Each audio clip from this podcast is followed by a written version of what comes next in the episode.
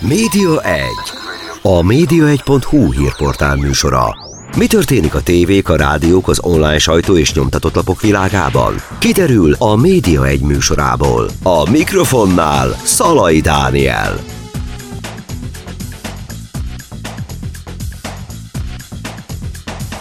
Köszöntöm Önöket a Média Egyet hallják. Ezúttal Panyi Szabolcsal, a Direkt 36 újságírójával, aki egyébként egyben a V-Square szerkesztője is. Szia Szabolcs!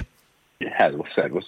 Az apropója a hívásomnak az, hogy a napokban jelent meg tőletek egy oknyomozás a Direkt 36-on arról, hogy Orbán Gáspár Csádon szolgál, és ehhez kapcsolódóan érdekelne, hogy hogyan készült ez a cikk, és hát ugye itt volt, volt ennek egy utóélete, és nézzük először azt, hogy hogyan készült, hogyan csináltátok. Ez egy közös munka volt, igazi csapatmunka volt a, a Le Monde újságírójával, Jean-Baptiste Chastandal, aki Bécsből tudósít a francia lapnak a régióról, és vele együtt dolgoztunk már 2000, legalábbis én személyesen együtt dolgoztam már 2021-ben a Pegazus ügy idején. Ha jól emlékszem, talán még a Gémesi György Gödölői polgármesterhez mentünk le hármasban, még a Guardian újságírójával együtt interjúzni, tehát egy jó munkakapcsolat volt vele, és az volt, hogy van, amikor még uh, tavaly november-december környékén esett be maga ez az alapinformáció, hogy Orbán Gáspár a csádi uh, katonai misszió előkészítésében valamiféle fontos szerepet vállalhat. Ennél egy kicsit több volt igazából ez az alapinformáció, de azt most azért nem mondanám el, mert azt nem, nem tudtuk megerősítetni, és nem akarok úgymond tekekat terjeszteni, de hát az a lényeg, hogy, hogy Orbán Gáspárnak egy nagyon központi komoly szerepe van ennek az egész kívülről néha érthetetlen, vagy hát sokak számára érthetetlen tervben, hogy 200 magyar katonát küldjenek egy olyan afrikai országba, egy olyan területre, ahol a magyar külpolitikának igazából olyan sok keresni valója nincsen. Um, és amikor ezt elkezdtem felgöngyölíteni, akkor nyilván első körben forrásokkal próbáltam meg beszélgetni, és jöttek ilyen-olyan megerősítések, hogy valóban uh, Orbán Gáspárnak ebben lehet szerepe jött egy nagyon konkrét megerősítés egy, egy külföldi ország tisztviselőjétől, hogy igen, valójá, valóban ő is úgy tudja, hogy, hogy Orbán Gáspár az egy motorja ennek a missziónak. De igazából a, a, a részleteket nem tudtuk kideríteni, és ha, ha vannak olvasók még, akik emlékeznek régi történetekre, volt már egy Orbán Gáspáros afrikás sztori, ami nem igazán jól sült el, és ez az Indexen volt még olyan 2010 fúha 6-7 környékén talán. Ez a cikk ez arról szólt, hogy Orbán Gáspár, azt hiszem akkor ugye Ugandába önkénteskedett, focit tanított, és a cikk szerint őt a TEK menekítette ki onnan az édesapjának a kérésére, mert ő nem örült annak, hogy a fia e, ilyen tevékenységet végez Afrikában. És ott igazából az akkor Indexnél hát lehoztuk ezt a cikket, de nem tudtuk megvédeni igazából az állításokat, amikor, ha jól emlékszem, Lázár János volt az, aki, aki ezeket tagadta. Én azt gondolom, hogy valóban ott a, ott a szerkesztői szinten ezt, ezt kellett volna valószínűleg szigorúban kezelni. De, de ezt csak azért hozom fel, mert amikor nyilván megint beesik egy ilyen történet, hogy Orbán Kásper fia megint Afrikában van, és ott megint csinál valamit, ami, ami eléggé hírértékű, akkor nyilvánvalóan a, a, a, a szerkesztők, az újságírók most már jóval-jóval szkeptikusabbak, illetve hát egy ilyen teljesen, hogy is mondjam, problémamentes sztorit szeretnének megírni. Úgyhogy ez ilyen mindenféle név nélkül, de de eléggé jó forrásból származó információk sem voltak elegek ahhoz, hogy egy ilyen sztorit meg tudjunk írni, és akkor közérdekű adatigényéseket küldtem, ez már az idei év eleje volt. Három minisztériumnak, a kabinetironának, a miniszterelnökségnek és a Honvédelmi Minisztériumnak, és ezekben a, ezekben a közérdekű adatigényésekben arra is rákérdeztem, hogy van-e Orbán Gáspárnak irodája a Karmelita Kolostorban, illetve hogy egyáltalán őt ki milyen módon alkalmazza, mi az ő szerepe, mert az eredeti információnak része volt az is, hogy, hogy ő valamiféle összekötő a hadsereg és, a, és az édesapjának a, a stábja, vagy hát a kabinetiroda között. És hát eltelt a szokásos 15 nap, és igazából olyan sok használható információt nem kaptunk a közérdekű adatigénylésre, igazából mindenki azt állította, hogy semmi közük Orbán Gáspárhoz, a kabinetüdoda elismerte, hogy Orbán Gáspár beléphet a, az épületekbe, de arra hivatkoztak, hogy van egy rendőrségi rendelet arról, hogy a ORFK rendelet, hogy a miniszterelnöknek a családtagja azok bejárhatnak. Tehát ez még azt nem támasztotta alá, hogy neki ott valamiféle hivatalos dolga van, lehet, hogy csak az édesapját látogatja ez alapján. A Honvédelmi Minisztérium viszont elismerte, hogy, hogy tisztként szolgál az ő köreikben, viszont bármiféle más információt nem adott ki, mert azt mondta, hogy ezek nem számítanak szerintük közérdekből nyilvános adatnak, illetve azzal érveltek, hogy a csádi katonai misszióval kapcsolatos információk azok nem nyilvánosak, és ez egyébként valóban így is van.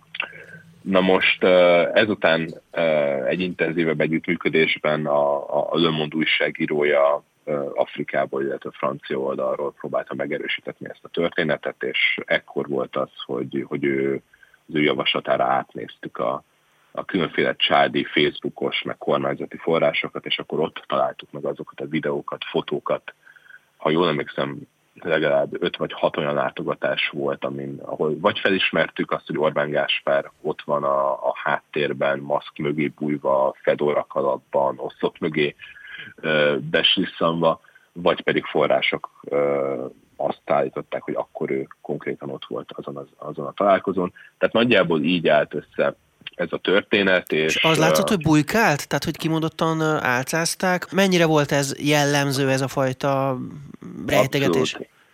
Abszolút, abszolút, abszolút. Tehát ugyanúgy, ahogy a hivatalos kérdésekre a kabinetirodó vagy a HM nem akart igazából válaszokat adni, ugyanúgy az is látszott ezeken a, ezeken a felvételeken, hogy, hogy nyilvánvalóan amikor van egy nem tudom, hivatalos találkozó, akkor ott van egy kamera, vannak fotósok, tehát erről tudnak az érintettek. Egyrészt mindig úgy próbált mozogni a, a, a terepen Orbán Gáspár, hogy ne legyen remélhetőleg a kamera keresztüzébe. Több olyan ö, ilyen snitt is van, amikor látszik, hogy így észreveszi a kamerát, ránéz a kamerára, és akkor utána tesz egy olyan mozdulatot, hogy ő, hogy ő megpróbáljon valahogy a képből kikerülni, vagy felrak egy maszkot, vagy bemegy egy oszlop mögé. Um, illetve eleve úgy voltak komponálva, úgy voltak összevágva ezek a videók, hogy, hogy Orbán Gáspár szemből általában 95%-ban nem látszódott ezeken a felvételeken, de ki tudtuk venni, hogy például van egy tárgyalás, ott van az egyik, egyik oldalon Azbej Trisztán, aki a delegációt vezeti, a üldözött keresztények megsegítésért felelős helyettes államtitkár, ott van mellette az afrikai tárgyalópartner, és van ott még egy szék, de ott csak egy láb, meg egy kéz, meg egy kis belógó haj látszik, amiből már be tudtuk azonosítani, hogy az, az Orbán Gáspár lesz, de valamiért szándékosan eleve úgy vették fel a videókat is, hogy ne legyen benne az egyik tárgyalófél a magyar részről. Tehát um, igazából nekem semmi kétségem nincsen, hogy ez teljesen szándékos, hogy, hogy Orbán Gáspár egyrészt ő maga próbált uh, elrejtőzni ezekről a felvételekről, másrészt nagyon úgy néz, hogy akik készítették ezeket a felvételeket, ezek úgy annak a tudatába tették, hogy őt nem szabad mutatni uh, arccal. Ugye nagyon érdekes, hogy egyfelől kellett készíteni képet, mert hát dokumentálni kell ezeket a találkozókat, másfelől olyan személy van ott, akit nem annyira szerettek volna megmutatni, és akkor valahogy itt trükközni, akkor maszkban vagy egyéb módon elrejteni az illetőt. De tulajdonképpen akkor mi volt az ő szerepe ott? Tehát mit csinál? Az most végül is mi az, ami kiderült? Mi az ő funkciója? Vagy egyetem ki ő? A, ezt igazából a mai napig nem tudjuk, mert egyrészt van az, amit, amit ami forrásaink, illetve a, a, az említett közösségi médiás tartalmak alapján le tudunk szülni, ez pedig az, hogy az összes olyan találkozón, amit megtaláltunk dokumentálva, az összes olyan találkozón Orbán Gáspár ott volt miközben a magyar delegáció tagjai azok változnak. Tehát van, hogy katonák vannak ott, katonai vezetők, van, hogy, hogy külügyminisztériumi figurák, van, hogy maga a külügyminiszter, Szijjártó Péter megy ki, de Orbán Gáspár hogy mindig ott van, ez pedig arra utal, hogy az ő, az ő szerepe valamiért ezekben a találkozókban eléggé központi. Um, ami nekem azért ugye rendkívül furcsa, mert hogyha egy hivatalos delegációnak tagja a miniszterelnök fia, és a miniszterelnök fia eközben a hadseregben is szolgál, hiszen ugye ezt állítja a Hám, de ő teljesen polgári ruházatban jelenik meg, tehát egy ilyen nagyon divatos, nem tudom, kék zakó, hol piros, hol más színű nyakkendő, kis zsebkendő a mellén zsebben, kalap, stb. Tehát valamiféle ilyen egyszerre kívülálló, meg egyszerre főszereplő ezeket a találkozóknak, de közben nincs is rajta a fényképeken. Tehát ez, ez, ez tipikusan egy, egy olyan sztori, ahol az újságírónál felmerül a kérdés, hogy, hogy hát nem kéne a magyar közvéleményt tájékoztatni arról, hogy a miniszterelnök fia egy ilyen teljesen uh, fura, megmagyarázhatatlan dolgot végez Afrikában, úgyhogy ezért, ezért írtuk meg a sztorit. És hát um, egyébként ugye mi most hétfőn beszélgettünk, ez a cikk az eredetileg uh, holnap, tehát kedden jelent volna meg, tehát ez lett volna az eredeti uh, ambíciónk, és hát valószínűleg egy alaposabb cikket tudok uh, írni, vagy hát uh, legalábbis nem olyan rohamtempóban született volna meg, ahogy, de hát ez is hozzátartozik a történethez. Ugye a vége az lett ennek a történetnek, hogy akkor, amikor ti készültetek erre a leleplezésre, oknyomozásra, hogy ezt kihozzátok, mint sztori, a végén egyszer csak megjelent egy interjú az Indexen a honvédelmi miniszterrel, Szalai Bobrovnicki Kristóffal, és váratlanul föltettek neki egy kérdést, hogy mi van Orbán Gáspárra, amiről váratlanul ugyancsak elmondja, hogy hol van, és Orbán Gáspár százados, nálunk szolgál, kiváló egészségnek örvend. Azt mondja, hogy egy akadémián is képesítés szerzett magyar katonatiszt, aki jól felkészült, nyelveket beszél, speciális képzettsége van, ez egy hadsereg, nem kívánságműsor, ő pedig feladatot teljesít, Magyarországon a katonák parancsot teljesítenek, um, és azt írja, hogy a miniszter kabinetbe vezényelve a csádi misszió előkészítésében vesz részt, más katonai és civil előjárókkal együttműködve. Na most ebből sem derül ki igazán, hogy akkor ő most milyen tisztséget visel azon kívül, hogy százados. Um, ez az interjú maga, az, hogy pont ekkor jelent meg, erről posztoltál egyet, hogy nem véletlen. Mire alapozod? Tehát, hogy lehet ez esetleg tényleg véletlen, hogy pont kértek interjút akkor, és ekkor adták? Hát szerintem én már öreg vagyok ahhoz, vagy, vagy legalábbis az újságírásban már, már vagyok annyi ideje, hogy, hogy ilyen véletleneket azért ne tartsak valószínűleg. Azt történt, hogy január 23-án megérkezett egy, egy újabb igényesnek az elutasítása, ezután a, ezúttal a, a külügyminisztériumtól, akik letagadták egy az egybe, hogy bármi feladatuk lenne. Arra az Orbán Gáspárról, aki dokumentáltan ott van külügyes találkozókon, ott van Szijjártó Péter külügyminiszter csádi látogatásán. Másnapra viszont már sikerült a, a Mondos kollégámnak, Jean Baptiste-nak leszervezni egy interjút Azbek Krisztánnal és Máté Lászlóval, utóbbi a száhelővezetért felelős miniszteri biztos, és ez az interjú ez alapvetően ez a csádi misszióról szólt, tehát hogy nem volt semmi átverés benne, erről szólt a kérdések nagy része, és akkor az egyik kérdés után a Jean-Baptiste megmutatta azokat a fotókat ennek a két külügymisszió tisztviselőnek, amiken egyértelműen Orbán Gáspár látható, és rákérdezett, hogy hát ez itt Orbán Gáspár-e, és ő mit csinál pontosan milyen funkcióban, és akkor ott ők hát lefagytak, és nem tagadták, hogy Orbán Gáspár látható a képen, hanem elkezdtek arról beszélni, hogy hát a törvény szerint a katonákkal kapcsolatos információk azok nem nyilvánosak, és erről ők, erről ők nem beszélhetnek. Na most erre rá 24 órán belül jelenik meg a honvédelmi miniszternek az az interjúja, ami nem akarom minősíteni az interjút, de hogy az utolsó kérdés az például nem igazán kapcsolódik az interjú többi témájához, egyszer csak hirtelen Orbán Gáspáról érkezik egy kérdés, akiről voltak pletykák, hogy meghalt, meg ilyenek, és akkor mi van vele. És erre a kérdésre adott válaszában árulja el szóval Bobrovic Kristóf azt, hogy a csádi misszióban szolgál, és amiket az előtt mondtál. Szóval um, igazából hogyha már így erről a témáról beszélgetünk, akkor hadd had olyan vallomásom, hogy, hogy Jean-Baptiste nekem, nekem végigmondta, hogy, hogy vigyáznunk kell, és hogy sietnünk kell, mert hogyha a, a kormány, a magyar kormány meg tudja ezt az információt, hogy mi ezt a cikket így ilyen formában írjuk, és ezt, ezt összeraktuk, akkor valamilyen módon megpróbálják majd megakadályozni azt, hogy ennek olyan hírértéke legyen, amilyen, amilyet ez érdemel. És én voltam az, aki nyugtatgattam, hogy hát nem, nem, de hogy is van, van itt még időnk.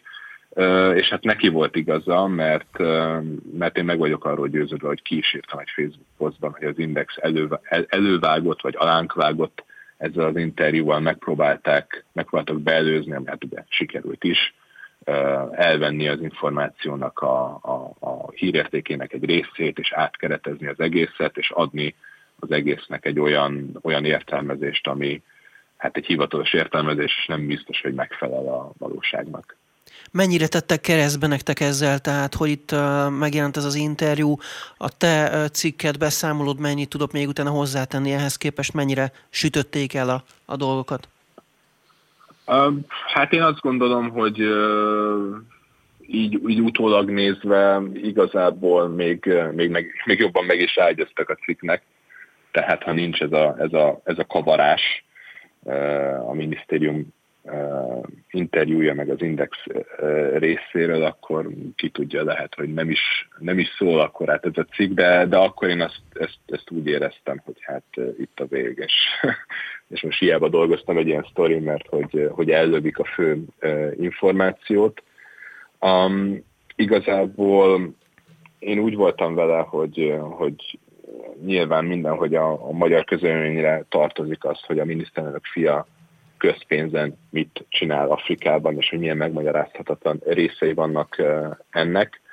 De én azt nem gondoltam volna, hogy ez egy, ez egy olyan jellegű információ, amitől a kormánynak ilyen szinten kellene félnie, hogy, hogy ilyen, ilyen mahinációkkal megpróbál beelőzni és, és átmagyarázni azt, amit ott látunk, és ráadásul nem ért itt véget a történet, ez az interjú, ez, ez csütörtökön jelent meg, akkor mi gyorsan elhatároztuk, akkor a szerkesztő, szerkesztőmmel, Pető Andrással, itt az Ödmond szerkesztő is, be, és beleegyeztek, hogy akkor másnak megjelentetjük ezt a cikket, de ugye nem küldtünk még ki még egy utolsó hivatalos megkeresést a, a kormánynak, amit ki kellett küldenem korán reggel, hát ez végül 9, 9 óra valahány körül ment ki, és egy bő egy órán belül megint megjelent egy cikk az Indexen, ami arról szólt, hogy találtunk egy fotót Orbán Gáspárról csátban. Na most ez a, ez a cikk, ez, ez egy órával azután jelent meg, hogy én megírtam a, a, a minisztériumoknak, hogy hát egyébként nekünk vannak fotóink Orbán Gáspárról, illetve vannak anyagaink, mert ugye egy része videó ennek Orbán Gáspárról, és erre rá válasz azóta se érkezett természetesen a minisztériumtól, de erre rá egy órán belül az Indexen megint megjelent egy cikk. És hát ha esetleg korábban lettek volna kétségeim, hogy itt a kormányzati kommunikáció, meg az index az, az koordinál, vagy hát ez nem koordinálás, mert az egyik megmondja a másiknak, hogy mi legyen, akkor itt aztán már végképp meg voltak ilyen illúziók. Ugye korábban volt már tapasztalatod hasonló, amikor valahogyan neked alávágtak. Fel tudod idézni azt, hogy ez hogy történt az a másik ügy? Igen, ez 2016 őszén volt, eddigre már szerintem egy fél éve dolgoztunk Rogán Antal titokzatos jobbkezének Kertész Balázsnak a történetéről. Ő az a figura, aki belvárosi önkormányzati képviselőből kinőtte magát egyfajta ilyen háttéremberré, akit igazából sikerült összekötnünk az összes olyan uh, gyanúsabb bizniszsel, ami Rogán Antalhoz kötődik, valahogy mindig Kertész Balázs, illetve az ő networkje az, aki uh, effektíve ezeket a, a, az ügyleteket uh, intézi. Erről szólt a cikk, és hát nyilván, mivel már fél éve készültek arról a a Rogán Antal környezetében, hogy lesz egy ilyen írás, és egyszer csak egy, egy fideszes politikus elkezdte azt terjeszteni újságíróknak háttérben, hogy, hogy Kertész Balázs valamiféle rendőrségi, vagy ügyészségi, vagy tekes akciónak lett a, lett a célpontja, és egy ilyen egészen konkrét információt hintett el többeknek, amire ráugrott a teljes magyar sajtó, a háttérben természetesen mindenki elküldött hivatalos kérdéseket a teknek, az ügyészségnek, a rendőrségnek, hogy mi van Kertész Balázsral, és ha jól emlékszem, volt egy jó pár napos várakozás, mielőtt az egyik magyar újság az, az nem, nem várta ki, hogy válasz érkezzen, és megírta ezt a történetet. Amit az alap megírt, az arról szólt, hogy Kertész Balázs nagy összegű készpénzeletek egy rajtaütésben elfogta, letartóztatta. És amikor kiment ez a cikk, akkor rögtön varázsütésre az összes hatóság, amelyik addig ült a, a tényleg a fél magyar sajtó hivatalos megkeresésein, az, az, az hirtelen kiküldte válaszokat és cáfolt mindent. És ott, ott, ott elég egyértelműen szinten össze tudtuk rakni, hogy minket akartak valamilyen módon valószínűleg beugratni azzal, hogy hát ha már annyira rácsavarodtunk Kertész Balázsra meg az egész sztorira, hogy, hogy bocsánat, beszopjuk ezt a, ezt a dezinformációt, és ha nyilván egy ilyen fals információ bekerül a cikkünkbe, és az úgy jelenik meg, akkor azon keresztül hitelteleníteni lehet a többi állítását is a e, cikknek. Úgyhogy e, nem ugrottunk be, szerencsére, a cikkünk az viszonylag nagyot, nagyot szólt, de, de hát hogy is mondjam, azért, azért az újságíró elgondolkozik, hogy, hogy Jézusom mégis milyen országban él, amikor, amikor a, a, a hatalom az, az, az ilyen eszközökhöz nyúl, és ilyen, ilyen súnyi módszerekkel próbálja meg kinyírni a sztoriát, és hát némileg hasonló módon próbálta most is megtenni. Ugye most, most nem dezinformáció terjesztésével, hanem pont, a, pont az információ nyilvánosságra hozásával vagy átkeretezésével. Viszont hát ami nekem ebbe fájdalmas volt, és, vagy hát a legfájdalmasabb volt, és hát erről is írtam a Facebook posztomban, hogy hát ugyanaz az index lett az eszköze most a, a, a sztorim kinyírására irányuló kísérletnek, mint, mint amin én, én dolgoztam annól például, és ahol ezt a Kertész Balázsos sztorit is írtam. És hát nyilván persze sok idő eltett 2020 óta, szóval nincs az embernek illúzió, hogy hogyan működik, vagy hogyan működhet ez a lap, főleg, hogy a, hogy a szerkesztőm Pető András egy kiváló hosszú cikkben megtámogatva különféle felvételekkel megírta pontosan, hogy hogyan működik ez az index, mennyire kompromittálódott, de hát, de hát akkor is azért ez, ez nem, volt egy, nem volt egy kellemes érzés. Most tartunk egy icipici kis szünetet, és aztán rögtön jövünk vissza a média egyben Panyi Szabolcsal, a Direkt 36 újságírójával, a Vészkver szerkesztőjével. Média 1. A média1.hu hírportál műsora. Mi történik a tévék, a rádiók, az online sajtó és nyomtatott lapok világában? Kiderül a Média egy műsorából. A mikrofonnál Szalai Dániel.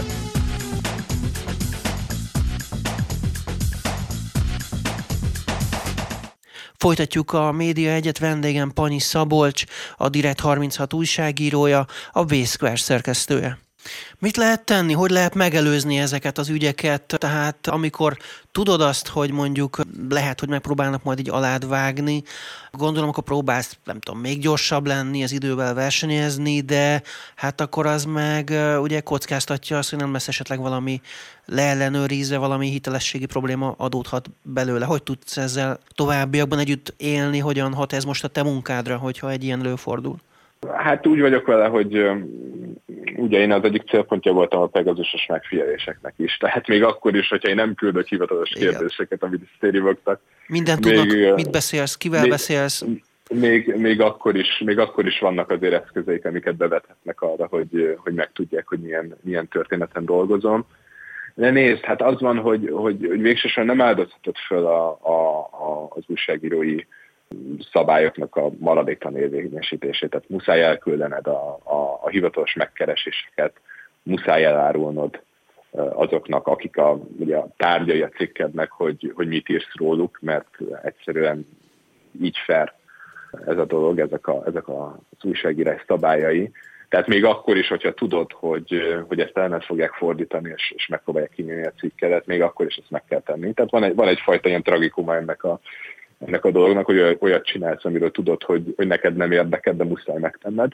De egyébként pedig érdeked, mert hogy, hogy nyilván hosszú távon az újságíró hitelesség, egy lapnak a hitelessége az, hogy, hogy betartjuk a, az újságírásnak a nagyon alapvető szabályát, hogy megkeressük azt, akiről írunk. Ugye amikor arról beszélünk, hogy, hogy Magyarországon a, a propaganda média az miért nem média, hát többek között azért nem média, mert ők ezt soha nem teszik meg. Tehát, hogy ők, ha valakiről egy lejárató cikket írnak, mert ők nem tényfeltáró cikket írnak, hanem lejárató cikkeket írnak, akkor nem keresik meg az adott személy az esetek nagy részében, hogy, hogy reagáljon. Vagy ha meg is keresik, akkor nem szerepeltetik az ő reakcióját benne. Tehát ez például egy olyan dolog, ami megkülönbözteti a, a rendes, független szakmai alapokon működő újságírás Magyarországon a propagandától, és, és hát ez a jövőben is meg fogja különböztetni, legalábbis az biztos, hogy én ezt így fogom tenni.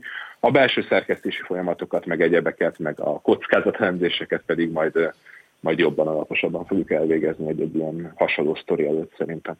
Egyébként én is átéltem már hasonlót. Pár évvel ezelőtt volt egy ügy, ami a TV2-vel volt kapcsolatban, és akkor én megkerestem természetesen a TV2-t, az akkori sajtós munkatárs kért egy olyan fél órányi türelmet, hogy válaszoljon, majd eltelt a fél óra, és akkor rákattintottam az origóra, mert hogy ott egyszer csak lehozták azt az ügyet, amit én készültem éppen ki, robbantani, az más kérdés, utána még tudtunk hozzátenni. Tehát végtelenül uh, aljas tud lenni egy ilyen, és végtelenül bosszantó, amikor egy ilyen előfordul, hogy az ember küld egy kérdést, van egy saját sztoria, amin előtte napokat, órákat, heteket, bármennyit is dolgozott, és akkor egyszer csak a versenytárshoz, vagy egy másik laphoz kiszivárogtatják csak azért, hogy alá vágjanak ebben a, ebben a történetben. Akkor most ezen egy picit túllendülve, hogy így alá vágtak, beszéljünk egy picit akkor a Pegazusról, ha már úgyis itt szóba került arról, hogy lehallgattak, megfigyeltek, vagy legalábbis a telefonodon megtalálható volt ez a bizonyos Pegazus kém szoftver. Hogy áll az ügy ezzel kapcsolatban? Van-e valami fejlemény, vagy le lett írtva a telefonodról, és akkor most biztonságban érezteted magad? Hát nézd, személyes szinten én, én megteszek mindent, amit lehet, hogy az eszközeim azok biztonságosak legyenek, tehát ellenőrzöm őket, odafigyelek, hogy milyen csatornákat használok, odafigyelek, hogy a telefonom az hol van ott, meg hol nincs ott bizonyos beszélgetéseken, ennyi, amit, amit igazából meg tudok tenni. Nem tudom, hogy most a magyar szerveknek van-e a Pegasushoz hozzáférés, hogy működtetik -e ezt még, vagy, vagy a botrány hatására már nem. Ugye itt ellentmondó információk vannak, de biztosat nem tudunk. Tehát voltak olyan információk, szerintem még 2021-ben vagy 2022 elején, hogy, hogy az NSO Group a Pegasusnak a gyártója az két európai országgal megszüntette a szerződését. Itt mindenki Lengyelországra és Magyarországra gondolt, de, de nem tudjuk, tehát erre, erre nincs információ. De még ha, ha a Pegasus az már nem is fér hozzá a magyar állam. Ettől függetlenül van még egy csomó más olyan eszköz, ami ha nem is feltétlenül annyira hatékony, mint, mint ez a kém szoftver volt, de azért vannak nagyon hasonló funkciói, Úgyhogy nekem nincs kétségem a felől, hogy vannak még ilyen technikai kapacitások, és a felől sem, hogy ennek újságírók a, a mai napig a célpontjai, ezt elég biztosan tudom mondani, tehát az alapján, amit én forrásoktól hallok a magyar titkosszolgálatok működéséről, nincsenek kétségeim, hogy, hogy a mai napig mennek megfigyelések és, és lehallgatások. Van az a kapcsolatban valamiféle elképzelésed, hogy miért pont te kerültél ebbe bele, már nyilván azon túl, hogy, hogy egy csomó oknyomozásod van, valami konkrét ügy, amire igazán kíváncsiak lehettek? Ugye nem csak én kerültem bele, tehát hogy, hogy voltunk legalább, hát csak azok, akiket be tudtunk azonosítani, szerintem 5-6-an voltunk, és, és én utána úgy raktam össze, hogy nem is feltétlenül az, az nem is feltétlenül egy ügy, vagy az ügy az, ami, ami egy újságírót rátesz erre a, a, a Pegasus listára, hanem az, hogy mondjuk a, a kommunikációnak a nagy része, az, ami a szerveknek, mi titkosszolgálatnak érdekes lehet, az végponti titkosításos applikáción zajlik tehát olyan csatornákon, amik, amiknek a feltöréséhez egy Pegazusra van szükség. Szóval én nem, nem feltétlenül gondolom azt, hogy, hogy engem azért figyeltek meg, mert amiken én dolgoztam, azok annyira fajsúlyos sztorik lettek volna, hanem én azt gondolom, hogy volt egy ennél jóval általánosabb megfigyelése újságíróknak, és azokat az újságírókat, akik rutinszerűen használtak WhatsAppot, Telegramot, Vibert, Szignált, amiket nem lehet feltörni más kevésbé fejlett kémszoftverekkel, őket célozták meg a, a Pegasussal, de egyébként pedig ilyen orosz sztorikon dolgoztam a, a orosz kémbankként elhíresült nemzetközi beruházási banknak a sztoriáról dolgoztam, amikor engem megcéloztak, és Szabó András kollégám pedig a Direkt 36-nál, aki szintén célpont volt, ő pedig Paks 2-es sztorikon dolgozott leginkább abban az időszakban. Próbáltál valamiféle jogorvoslattal élni utána, valamiféle uh, bírósági vagy egyéb eljárást indítani? Lesz ebből valami még következménye? Lehet ennek bármi? Ezek, ezek zajlanak nagyon-nagyon lassan. A Társaság a Szabadságjogokért képvisel engem és jó pár kollégámat megfigyelési célpontot, áldozatot minden lehetséges módon próbálunk első körben, és még mindig az első körben járunk 2021 óta, arról információt kiperelni, hogy ki miért, milyen felhatalmazással figyelt meg minket. Most jelenleg még ez az eljárás zajlik, egy perre mennem is kell majd valamikor februárban, úgyhogy még egyelőre csak abban a szakaszban járunk, hogy, hogy olyan alapvető információkat szeretnénk megtudni. Most az alkotmányvédelmi hivatal volt, vagy a információs hivatal, tehát hogy kinek a nyomozása célzott meg minket ezzel a Pegazussal. Viszont ami jó, jó hír, hogy, hogy európai szinten azért történt, történik változás, tehát a European Media Freedom Act-et az Európai Média Szabadságról szóló nagy átfogó törvényt elfogadták nemrég egy pár héttel ezelőtt, ugye egyetlen ország volt, amelyik ezzel ellen szavazott. Szerintem a hallgatók ki tudják találni, hogy melyik ország volt az, amelyik, amelyik nem szavazott igennel arra, hogy ennek a törvénynek a, a négyes cikkeiben kimondták, hogy újságírókat és forrásaikat nem szabad megfigyelni se szoftverrel, se máshogy. De hát szerencsére átment ez a törvény, aztán, hogy majd a, a gyakorlatban ennek milyen hatása lesz Magyarországon, az a kapcsolatban megint csak nincsenek illúzióim, de, de akkor is szimbolikusan ez egy fontos lépés, ha másért nem legalább azért, hogy majd egyszer a jövőben, hogyha, hogyha ezek a megfigyeléses ügyek Strasbourg elé kerülnek, vagy más európai fórum elé kerülnek, akkor talán egyszerűbb lesz igazságot szerezünk.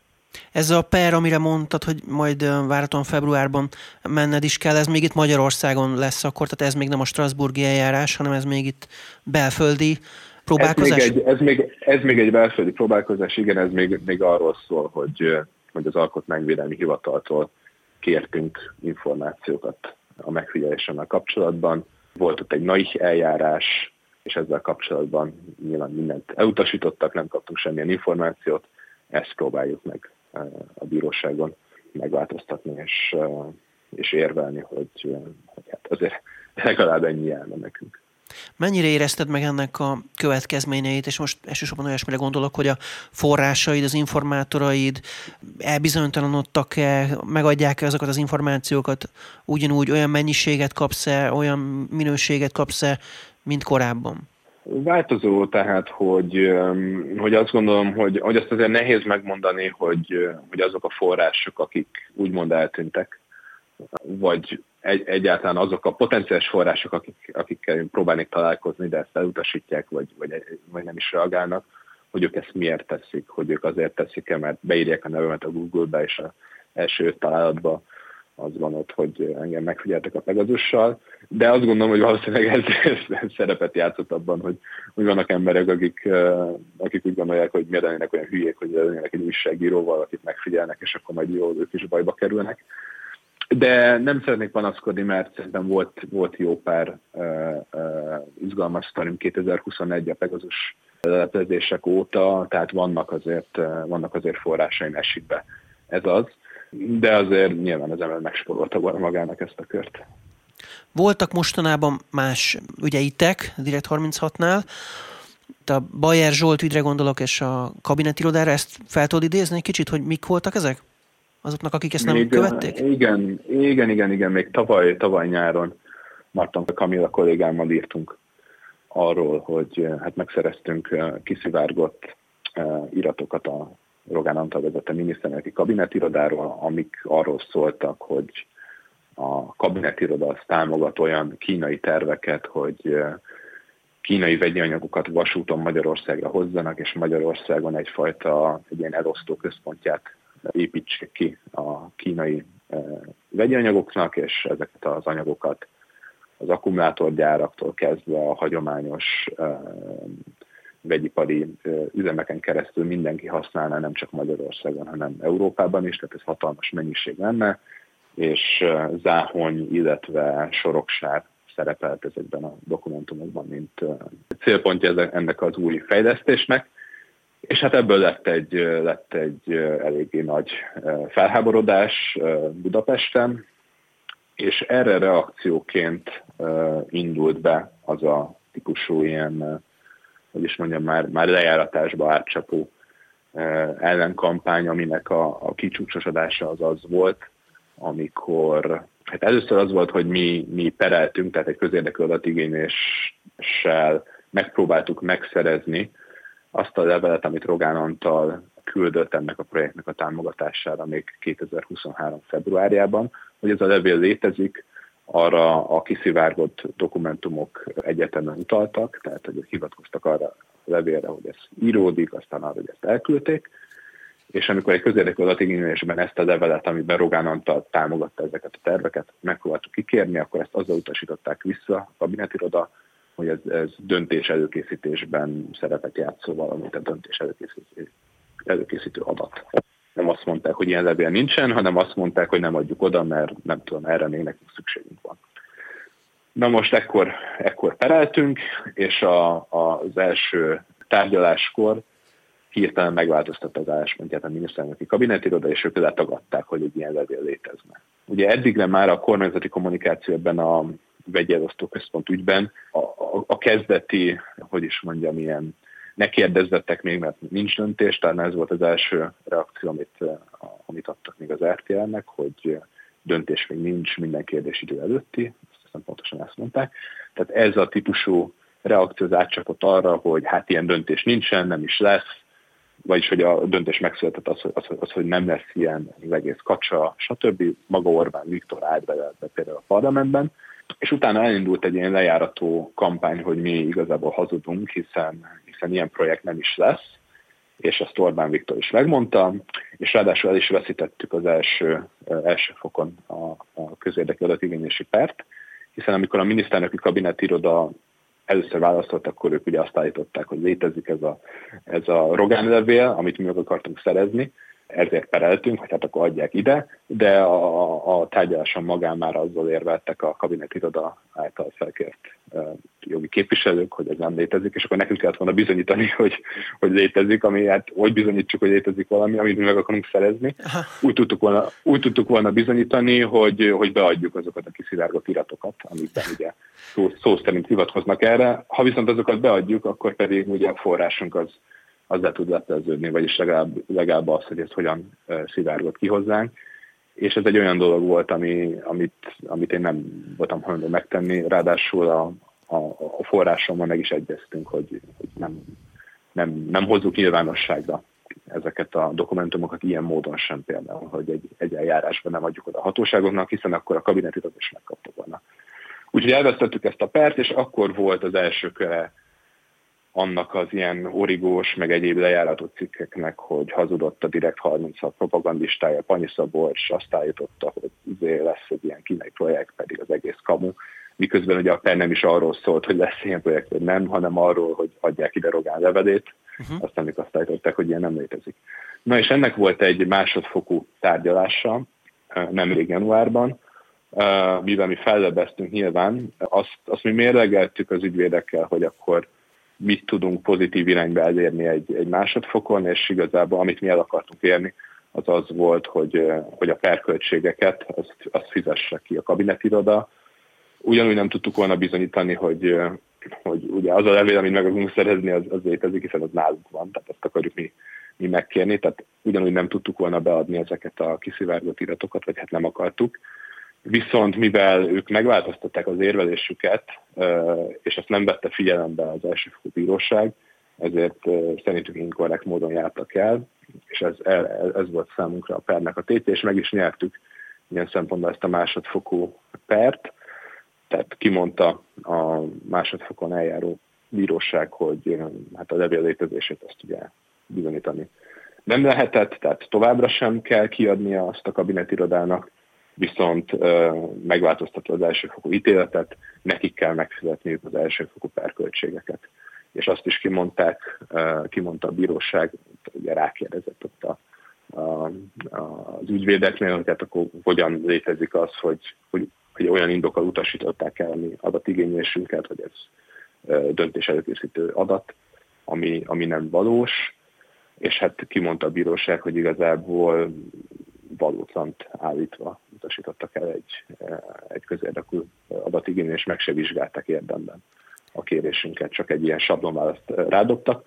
Na, és akkor jött egy második kör ezeknek a lejáratott cikkeknek, hogy, hogy mi hazudtunk, uh-huh. és ez, ez ment el addig, mivel, mivel na, mi ezt nem hagytuk szó nélkül, és kitettünk egy, egy reakciót, ami ahogy most itt neked elmondtam, annál picit szabatosabban azért leírtuk, hogy mi történt, és erre jött egy, jött egy harmadik kör ezeknek a lejáratásoknak, és ennek volt része eh, az, hogy Bájás volt a Bájás valamikor bő egy hete eh, egy ponton kirakta a Direkt 36-nál dolgozó összes munkatárs fotóját ott a, a kivetítőre maga mögött, szépen komoltosan odasétált, eh, rámutatott az én fejemre, és, és azt mondta, hogy hát reméli, hogy egy nap majd, majd ki fog derülni, hogy én melyik titkosszolgálatnak dolgozom.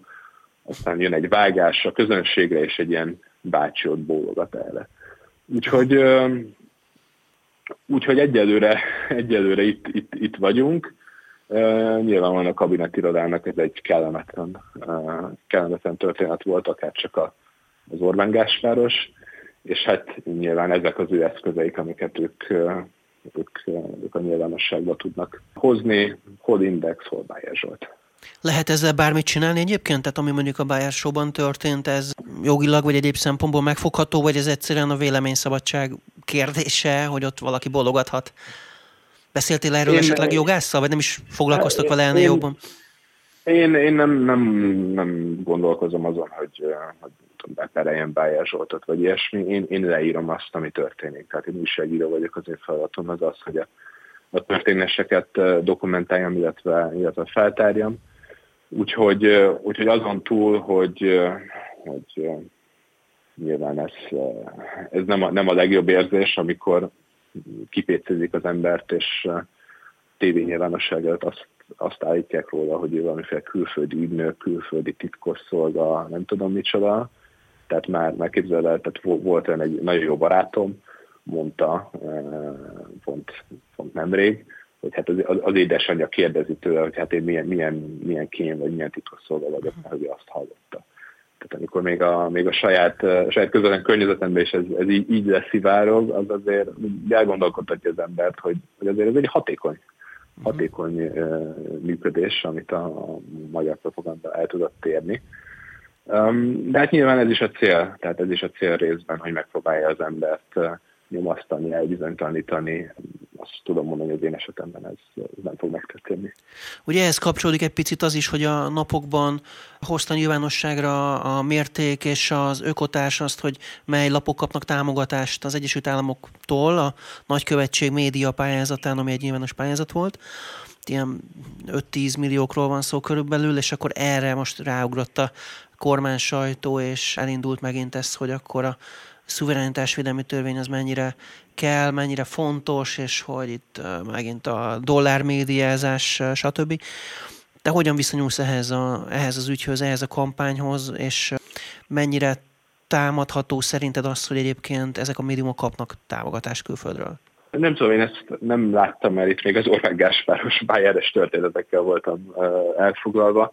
De hát ha jól tudom, korábban is azért az amerikai külügyminisztériumtól, illetve vannak különféle irodáitól kaptak magyar médiumok pénzeket, és ezek, ezekkel ugyanúgy támadták őket, ugye a TEDx Akadémiát, ha jól emlékszem, azt amerikai kormányzati forrásból tudták létrehozni. Tehát ilyen szempontból olyan sok újdonságot a híres figyelős soros lista óta nem nagyon látok ebben annyi, hogy az elmúlt másfél évben már kevésbé Soros György, és inkább a közvetlen az amerikai kormányzat az, aki itt, itt mumusként megjelenik, párhuzamosan azzal, hogy a, a magyar külpolitika szigetelődik el, és egyre inkább egy ilyen, egy ilyen orosz csatlós image alakult is sokakban.